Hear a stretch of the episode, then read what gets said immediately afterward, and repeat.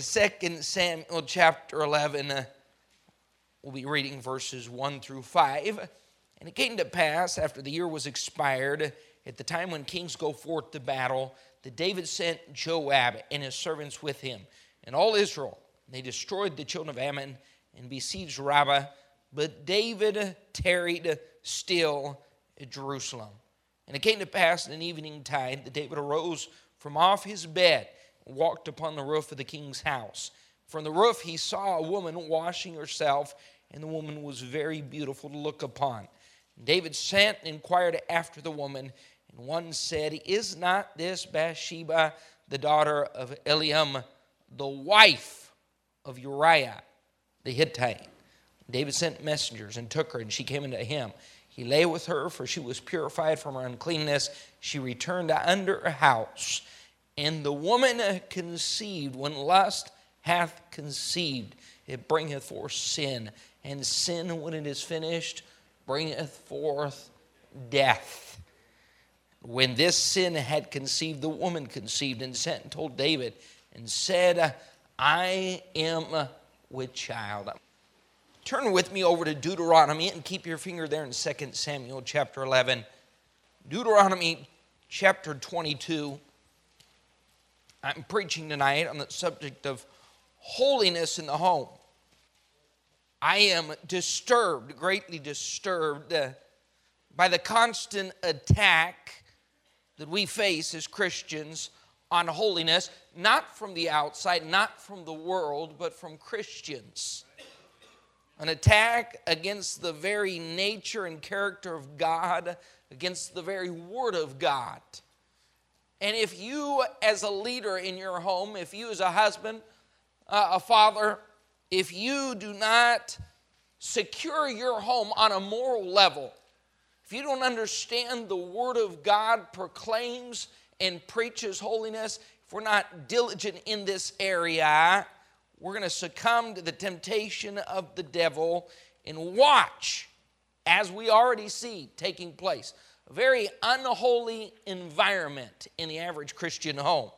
Deuteronomy twenty-two, verse eight, look what God commanded Moses when he told them about building their houses. He said in verse eight, "When thou buildest a new house, then thou shalt make a battlement for thy roof."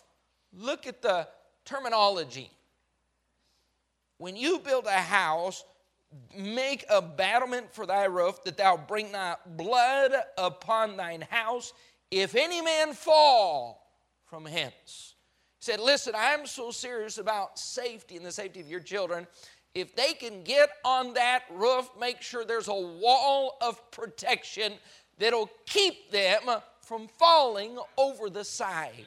Never in my life have I seen an attack on walls like I have in the past five years, even in our churches, in Christianity, the very things that keep us safe uh, and keep us distant from danger and distant from evil are now under attack.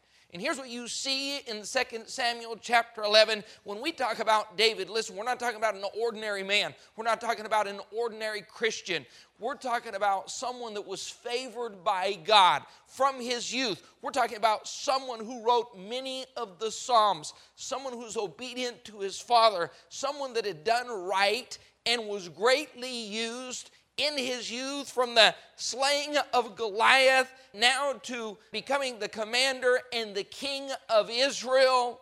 But we see David put himself in a very bad spot, and it's because he opened up the door of temptation and allowed a very unholy environment. Now, fathers, listen to me closely tonight. Parents, listen to me. And mothers, even if you are married to someone who's not a born-again child of God, that is not an excuse to allow your home to become unholy in its environment. How many of you believe that we serve a holy God? Amen. How many believe that you are the temple of the Holy Ghost that lives and resides inside of you? Amen. How many of you understand that there's an attack on holiness? Now, let me just say something and leave something extremely clear, because there's a misunderstanding and a confusion, a self caused confusion. How many of you understand that righteousness is inherited? How many are thankful for that? The day that you receive Jesus Christ as your Savior, how many understand Romans three and four and five is talking about we are justified by faith, we are made righteous. That's our standing, not our state, but our standing before God. How many of you are thankful for inherited righteousness that took place the moment you trusted Christ as Savior? Aren't you glad that when God sees your soul, uh, he sees you as righteous? Now, he does not see you as holy. He sees you as righteous. Holiness is a choice. I hate to break the bad news, but when you trusted Jesus Christ as your Savior, you didn't become holy. You became righteous. Holiness is a daily battle. That's why God wrote Romans six, seven, and eight. Because Paul said the things that I should do, I don't do. It's a daily battle. It's a daily choice.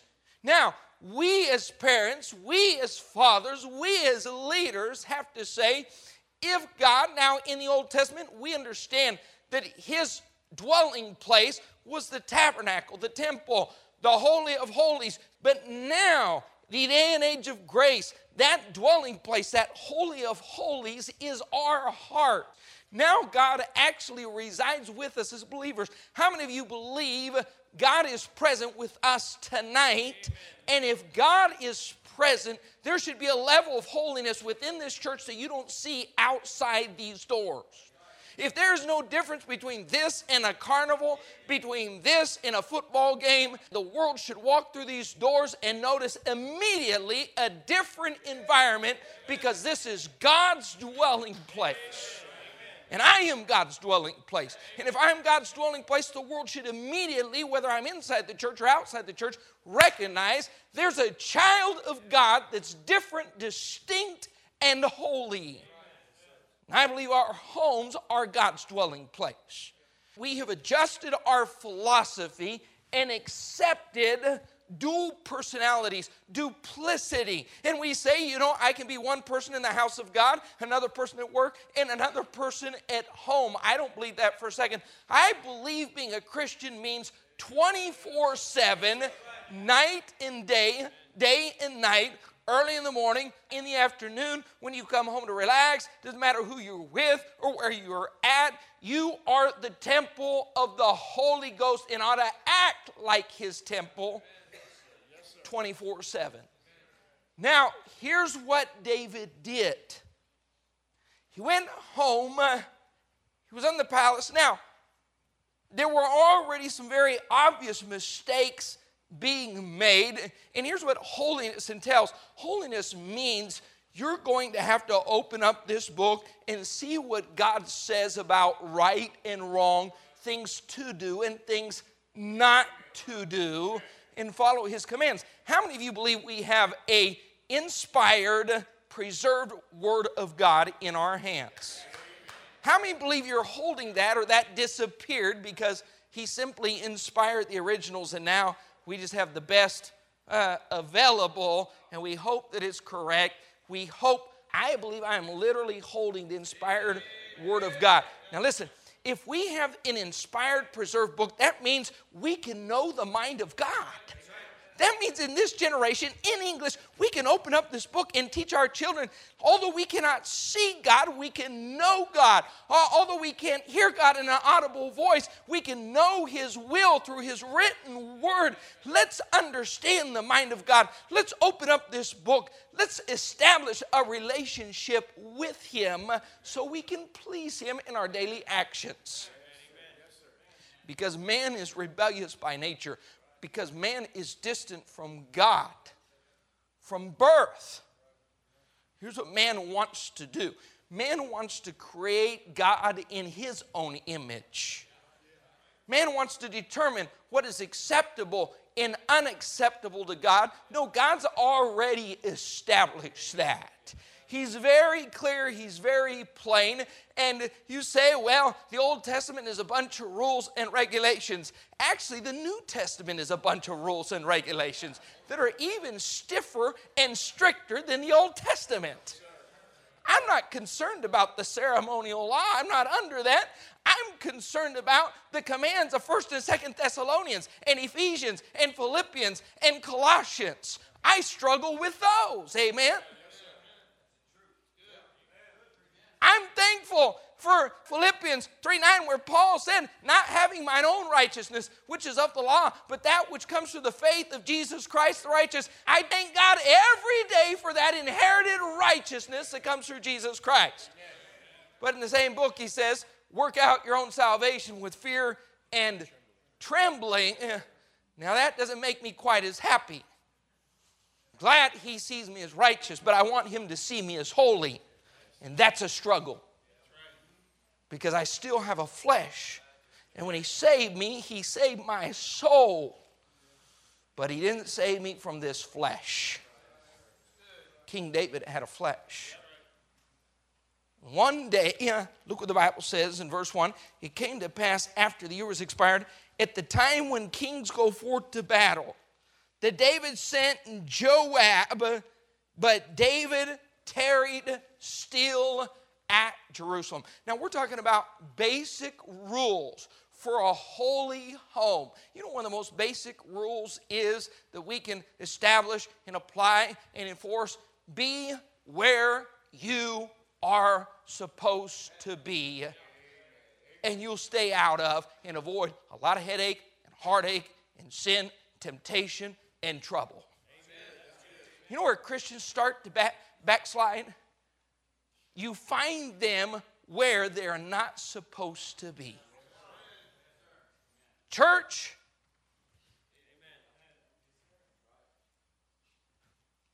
you, I talk to people, Pastor, you don't have to worry about me. I am worried about you because church has the doors open and you're not there.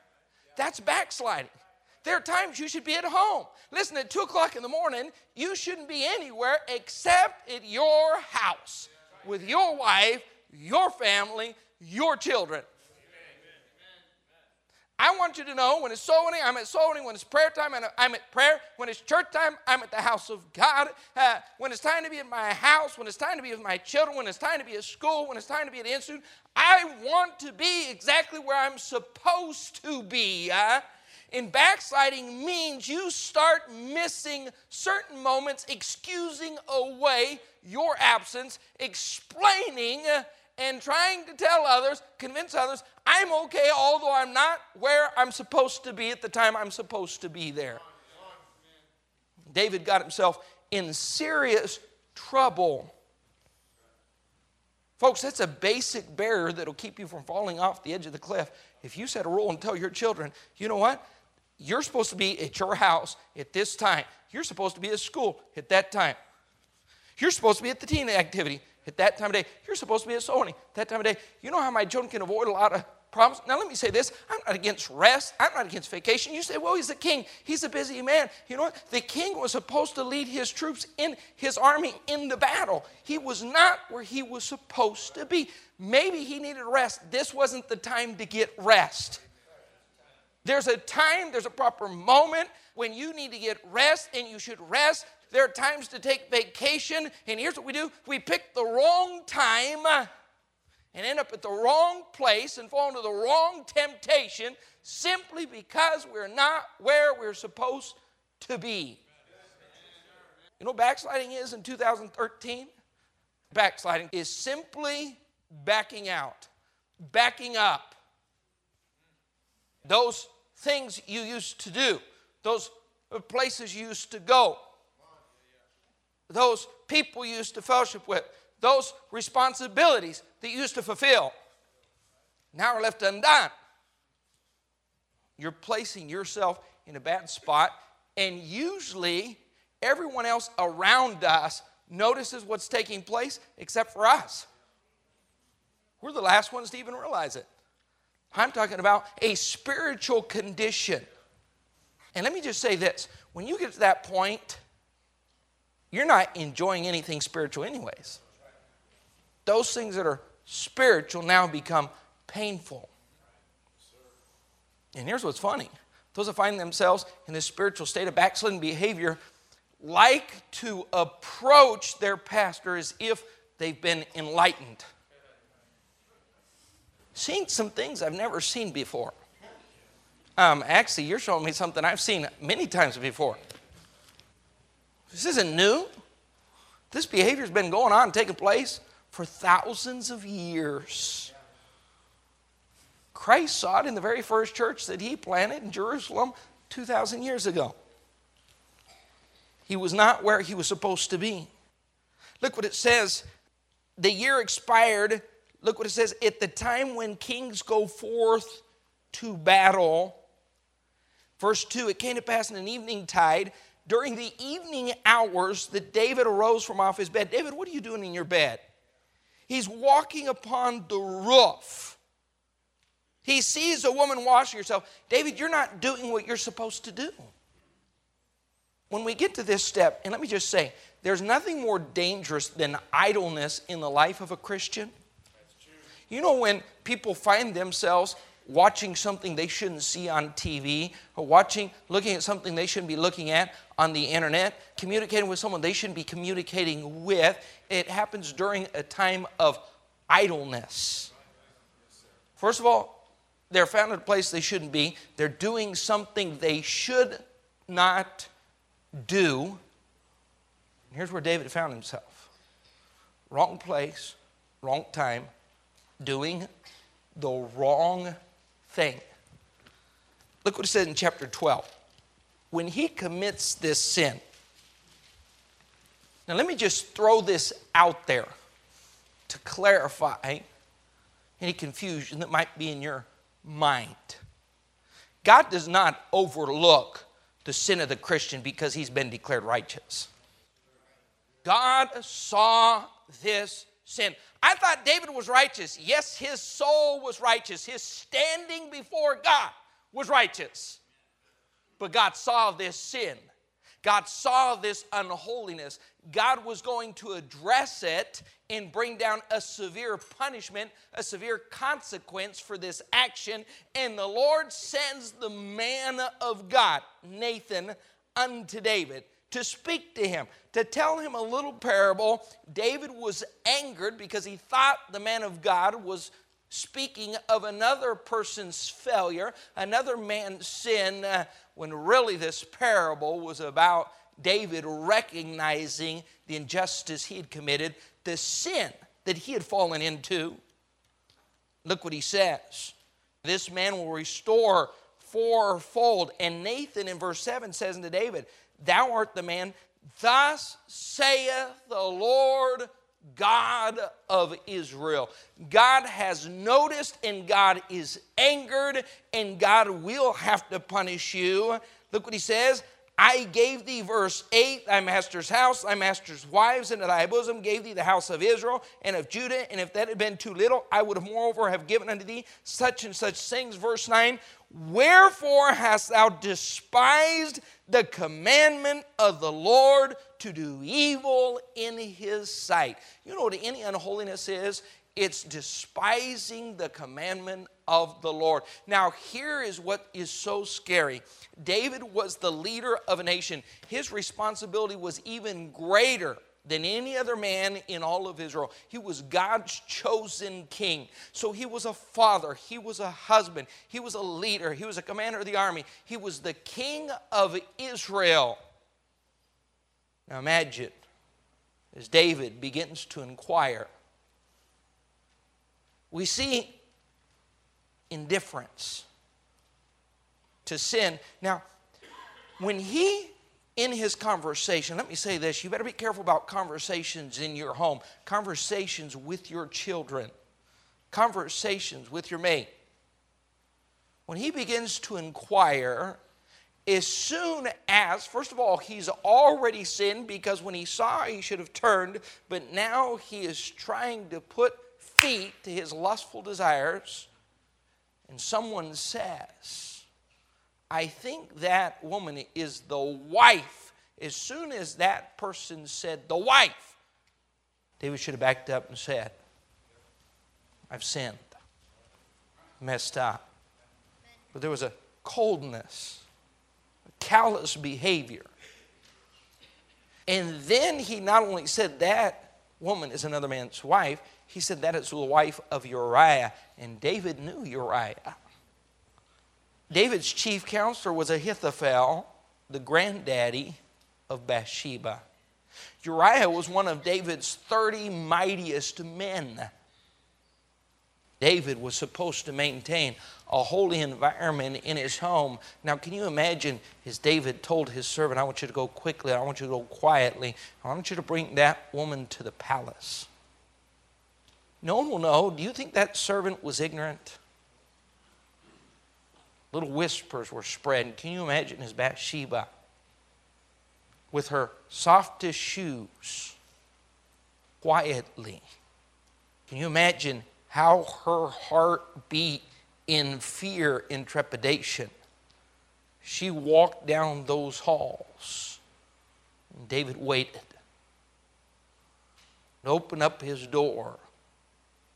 And as she stepped in, the word had already spread. The truth was already known. There was no one in that palace that felt comfortable, because they said, our leader just took another man's wife. That's the granddaughter of Ahithophel, his counselor. That's the woman of Uriah, the mighty man. And he sends her home. But the whispers don't stop. Isn't it amazing how we like to think that no one notices the unholiness that we've introduced to our homes? Isn't it amazing that we're the only ones deceived? Isn't it amazing that we've fallen into a trap? And we like to think, I'll not be discovered. Number one, when lust hath conceived, it bringeth forth sin. And sin, when it is finished, bringeth forth death. Be not deceived, God is not mocked. Whatsoever man soweth, that shall he also reap. You can't get away with sin. You don't plant a seed, you don't sow a sin and reap a harvest two days later. But the harvest was to come. Because one day he gets a note and he opens up that piece of paper and it says, I am with child, and that child is yours. And at the bottom it's signed by Bathsheba.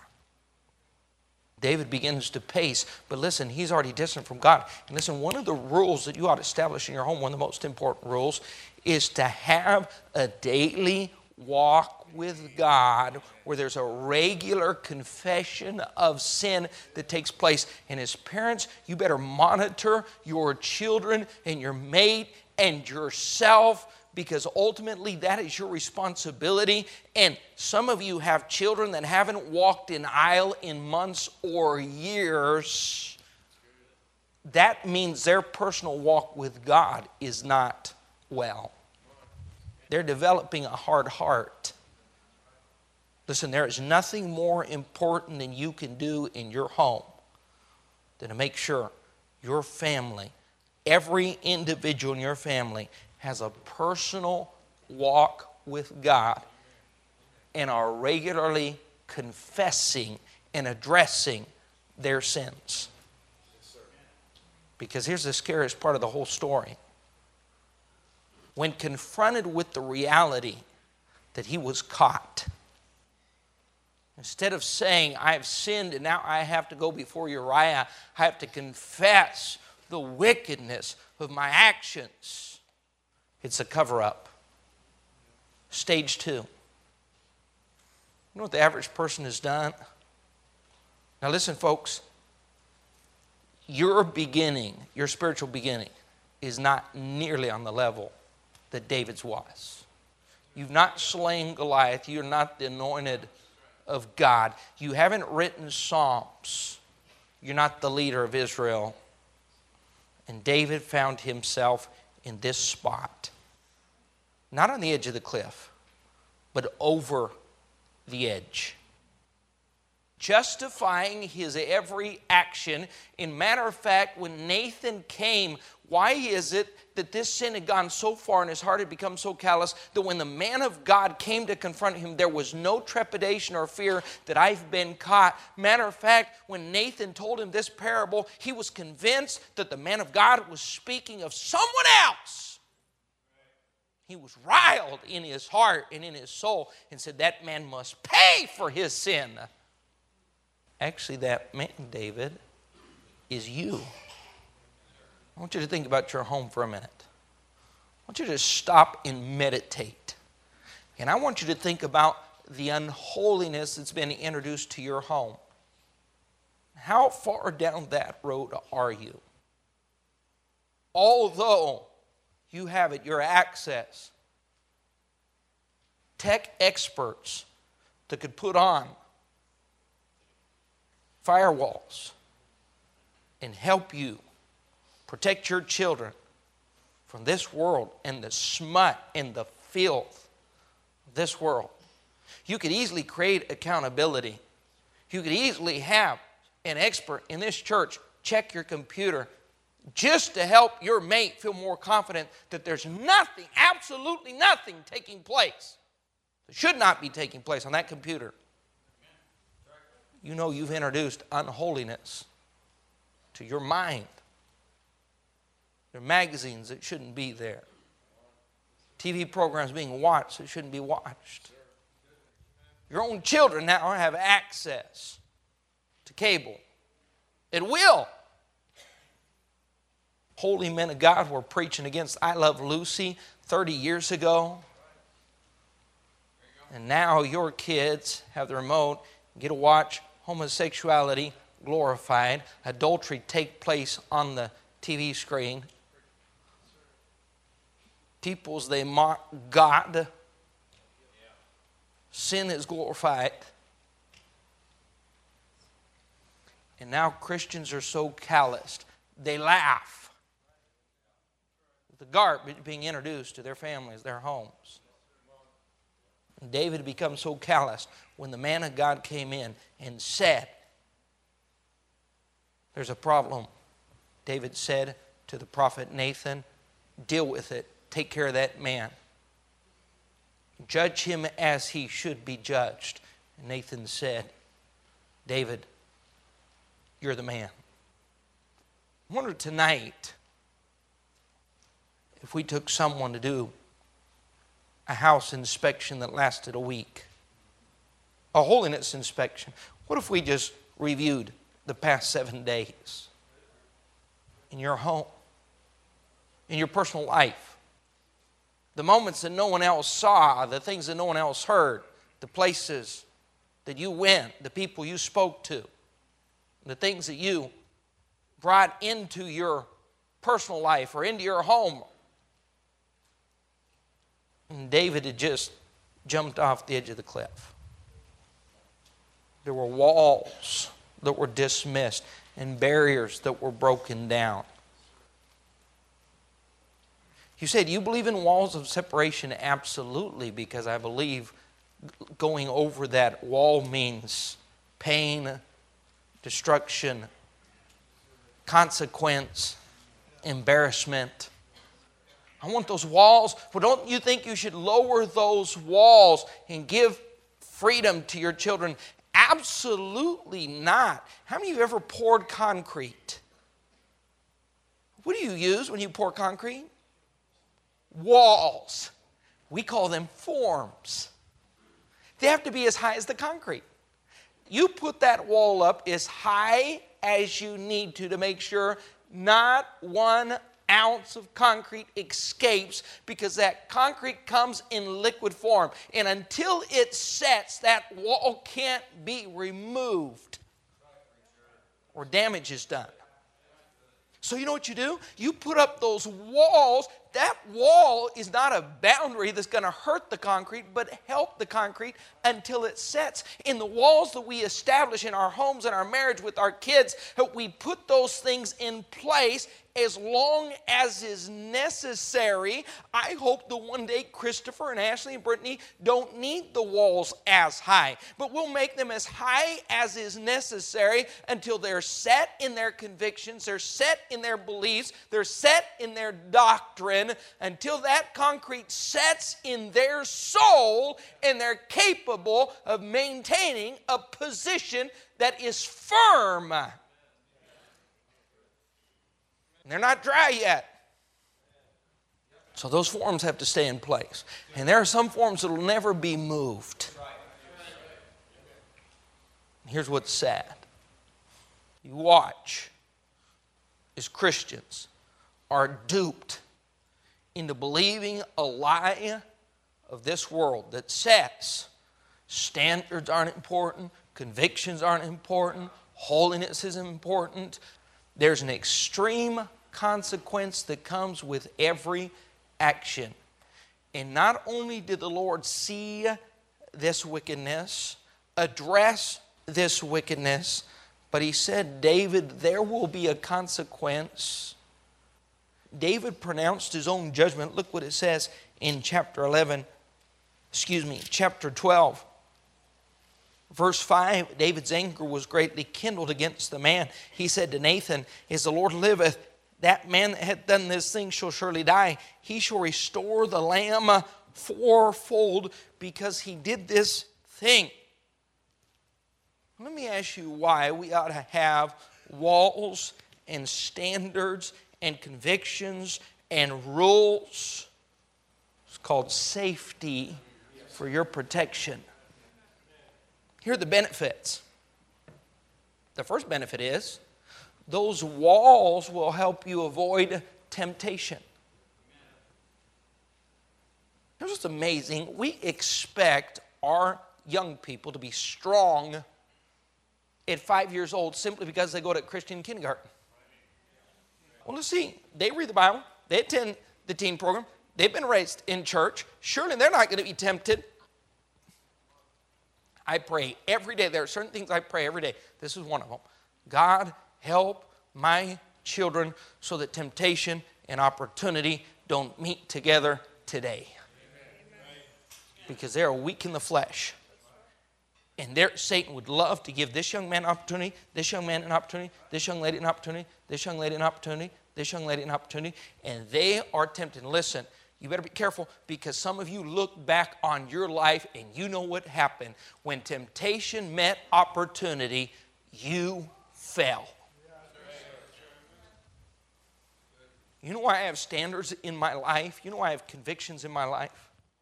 David, what about a standard of modesty?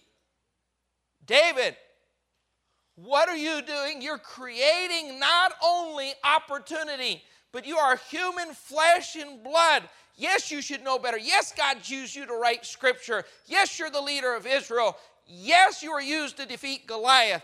Yes, God has empowered you. And matter of fact, in all the Old Testament, we see the Holy Spirit coming and going, empowering, but not permanently indwelling. But in the case of David, we see an exception. And the Bible says this, the Holy Spirit came upon David and stayed upon him. David, you are one of the fortunate, maybe not just few, but possibly the only one in the entire Old Testament that experienced the indwelling of the Holy Spirit. He introduced in modesty in his home. The result was a child out of wedlock. I heard testimony. Temptation that n- never should have been in his home. The worst thing you can do for your family. Listen, there's enough temptation out in this world, and it's on Monday and Tuesday and Wednesday and Thursday and Friday, and don't think that you're a strong enough Christian to be able to handle that consistently three hundred sixty-five days out of the year, because you will have a weak moment. So you know what walls and standards and convictions and rules do for you? They protect you during a weak moment.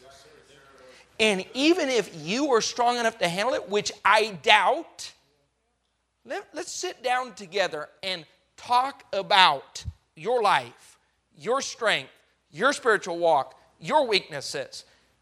Yeah, you've deceived yourself. You weren't strong enough to handle it, but suddenly you're going to introduce that as if your children were strong enough to handle that. And you're introducing iPhones and iPads and the internet and Facebook and Google Plus and all these things into their lives. You can't handle it at twenty-eight, and they're supposed to handle it at fifteen. Why don't you go to the palace and watch David as he tries to console Bathsheba? She holds that dead baby. That pain, that grief, those emotions didn't go away in twenty-four hours. You say, when did they pass? They might never have passed, because it's one thing to lose a child, and it's another thing to lose, lose a child knowing you were the cause, you were the reason that child lost its life. And the worst part was, he had to tell his wife about sitting down with Nathan. He had to tell his wife about the consequence. And he had to tell his wife, that's the first sheep. Nathan told us we were going to be judged fourfold. The only problem was there were two sins. The adultery with you and then the murder of your husband. That means eight sheep. Then while he heard of Tamar being raped, he had to sit down with Bathsheba and say, that's sheep number two. Then as he goes to the funeral of Amnon, killed by his own brother, he has to look his own wife in the eyes and say, that is sheep number three. We have five to go. And Bathsheba was there for sheep number eight, as Adonijah was slain at the altar of God. And at the end of her life, as a pained mother, she said, I finally paid. But the grief wouldn't stop. You know why I want those walls as high as possible? I like the benefit of avoiding as much temptation. I can't avoid all temptation, but I sure want to avoid as much as possible. I want to avoid the consequences. How many of you have ever gotten hurt, you cut a finger, you broke a bone, and you dealt with that pain and said, thank God it's me and not my child? But guess who pays for your sins? So one day you get to watch your child. That grief that you wish you could bear, that sin that you wish you could pay for, they get to pay for. So why, David, why did you break down those walls? Oh, he regretted it. But he was supposed to maintain that wall around his home. When he introduced unholiness, everyone suffered. Every child suffered. Everyone in that palace suffered. Everyone in his kingdom suffered, uh, dealing with the testimony of their king and the consequences of his sin. What about the embarrassment? You know what most people don't like? Preacher, let me pay for my sin, but please don't let me suffer the embarrassment. Embarrassment is a safeguard. Don't you need to teach your children? There's an embarrassment that comes with sin. Because be sure your sin will find you out. I want you to see the embarrassment and we'll be done. Look what it says back in First Samuel, or excuse me, Second Samuel eleven, verse fourteen. And it came to pass in the morning that David wrote a letter to Joab, sent it by the hand of Uriah. And he wrote in the letter saying, Set ye Uriah in the forefront of the hottest battle, and then retire ye from him. Back up. Leave him there alone, that he may be smitten and die. The only problem was when he got that letter and he followed through with that plan, Uriah wasn't the only one that lost his life. Read the next few verses, you'll see several men, the mightiest in David's army, were slain. Let me ask you this. What did Joab do with that letter? What did Joab do with that letter? Let's say he threw it in the fire and burned it to protect his king. It could not change his mind, could not change his feelings, could not change his level of respect. Now let me ask you this. How many of you have done something in your past and someone has your letter? How long did he deal with Joab? Turn your Bibles to First Kings chapter two. Why don't you read the next few chapters and take a look at Joab's out-of-control behavior. First Kings two, verse five. David is about ready to die. He says, "Moreover, thou knowest also what Joab the son of Zeruiah did to me, and what he did to the two captains of the host of Israel, unto Abner the son of Ner, under Amasa the son of Jether, whom he slew, and shed the blood of war in peace, and put the blood of war upon his girdle that was about his loins, and in his shoes were on his feet. Do therefore according to thy wisdom, and let not his forehead go down to the grave in peace." Why was Joab, David's right-hand man and captain of the army, out of control? How do you rein in a man that has your letter? How do you rebuke a man that you sent a letter that said, "I just committed adultery with Uriah's wife"? Take him into battle, lead him up to the hottest spot, and abandon that man. Whether or not he burn it, every time he looked at Joab, he said, "That man has my letter." You know why you want to put walls up high? Because when you fall over the cliff, someone's going to have your letter. And you get to live with that for the rest of your life. And some of you deal with a marriage, with a husband or a wife. It has a letter. And just about the time something comes up, they pull out the letter. We need to reestablish in our homes holiness. Because God established. That's not something the man promoted. That's something God established in His Word. And to avoid temptation, to avoid consequence, to avoid embarrassment, to avoid someone having your letter, the smart thing to do would to say, I want to put up walls of protection.